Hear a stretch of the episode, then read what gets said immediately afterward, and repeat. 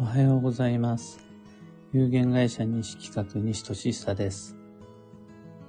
群馬県富岡市にて暦を作ったり読み解いたりする会社営んでいます。西企画という会社で制作している暦は、有機暦という書店では買えない自社発行の印刷物です。現在はにせんにじゅうさんねんどの表紙デザインを決める選挙中で、有機暦インスタグラムのコメント欄にて投票を受けたまっています。みっつの候補デザインの中から最も好きに近いひとつ教えてください。コメントという形でどれが良いっていうのを教えていただければ、それでいちひょうとなります。にせんにじゅうにねんしがつみっかまで投票を受けたまわります。お待ちしています。またここまでもう多くの投票をいただきまして、こういうのがいい、ああいうのがいいって言ってもらえるのはもちろんなんですが、どれにしようか迷うとか、すごいいっぱい考えたとか言ってもらえるのすごい嬉しいです。制作の励みになります。いつもありがとうございます。さて、今朝の配信のテーマは、誕生日という自分だけの吉日というやつです。みんな大安だとか、一粒万倍日とか、天赦日とか、虎の日であるとか、土の富の日であるとか、木の根の日であるとか、宇宙元旦であるとか、まあとにかくいろいろな吉日、大好物ではありますが、それらあらゆる吉日を凌駕して、うん、一番縁起がいい日、何をするにも、例えば結婚するのにも、離婚をするのにも、えー、起業するのにも、新しくダイエットを始めるにしても、物を使い始めるのにしても、あらゆる物事に関してとっておきに吉となる、自分固有のオリジナル、年に一度だけやってくる吉日っていうのが誕生日というお話です。皆さんあまりに馴染みすぎていて、もう過去何度も繰り返し経験をしていて、あまり意識をしていないかもしれないですが、ご自身が生まれた年、月、日というのは自分固有の吉日です。年にいっかい定期的にやってくる運を動かすのに良い機会。誕生日は自然と運が良くなりますという運勢の話ではないです。自らの意思で道を選択し、運を動かそうと思った時に一年に一度やってくる吉日。それが誕生日です。ところが、このとっておきの吉日っていうのは、カレンダー、スケジュール帳、暦を購入した時点では、そこに掲載されてないんで、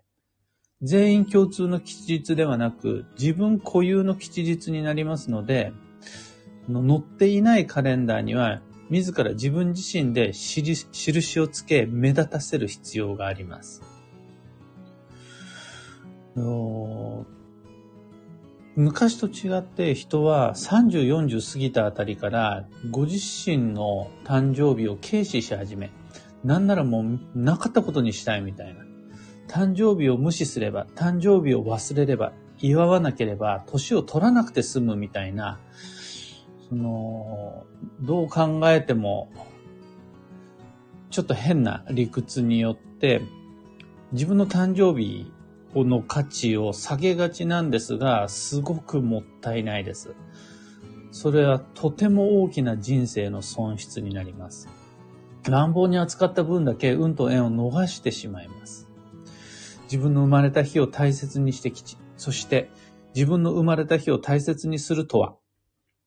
無理してお誕生日を、お誕生日会をする必要ないし、お誕生日ケーキを食べてください、贅沢してくださいっていうわけでもないんです。そこを自らの運を動かすタイミングとし、何かを始める、何かを終える、何かをやり直す、物の使い始め、ことの区切り、また新しいそこからライフサイクルが始まる起点、とすることで、大安だの、友引だの。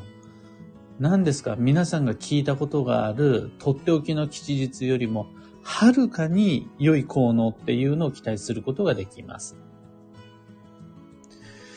うーんと、リトさん、今、今日誕生日、素晴らしい。今日という誕生日のタイミングでこれ聞いていただくっていう偶然の必然が素晴らしい。でもそれは、うん、縁起が良いとか運が良くなる今日っていう意味ではなくて、ここから新しいサイクルを始める、もしくはリセットする、リスタートするのに誕生日がとっておきだよっていう意味合いになります。うーん、誕生日っていうのは実は自分の誕生日が吉なだけじゃなくて、もう二つあって、全部で三つありまして、もう一つあるのが、自分の大切な人にとっての誕生日っていうのも、自分にとっての吉日になります。何か新しいことを始めたい、終わらせたい、仕切り直したいと望んだときに、すぐ近くに自分の誕生日がなかったとしても、大切なあの人の誕生日だからここから始めるっていうのは吉です。どうでもいい他人っていうのはもちろん効能はないんですが、それは恋人かもしれないし、じいさんばあさんかもしれないし、歴史上の尊敬する偉人の誕生日とかでも、それが思い入れのある大切な人の誕生日であるならば、自分にとっての吉日になります。これ自分の誕生日と並んで二つ目。あと三つ目、もう一つあるのが、誕生日というのは人だけのものではないです。会社の設立記念日。これあの、法人の誕生日ですね。夫婦の結婚記念日。これ家庭の誕生日です。あとはお店の開店記念日。これ店舗とか建物の誕生日。いずれも新たに運が生まれた吉日であり、自分が持っている大切なサイクルの起点。これらも吉日になるので、例えば会社の設立記念日に新しい新規事業を始めますであるとか、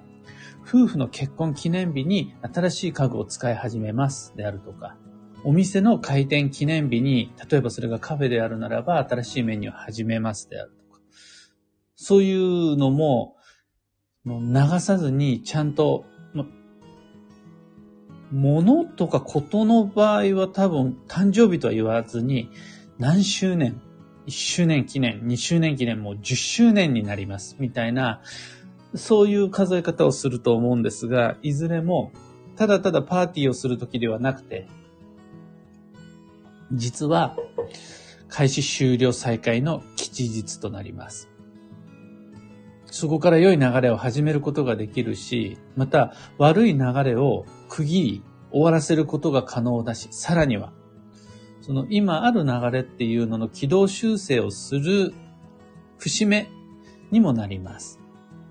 いずれにしても誕生日を忘れ、誕生日を流し、誕生日を軽視するっていうことは、ここまでつらつらとご紹介したとっておきの機会を一つ逃すということになります。とてももったいないです。とはいえ、人は自分の誕生日を忘れちゃうぐらいだから、人の誕生日であるとか、家庭の誕生日、お店や会社の誕生日を忘れてしまうっていうことも当然あるわけで。そこで便利なのが、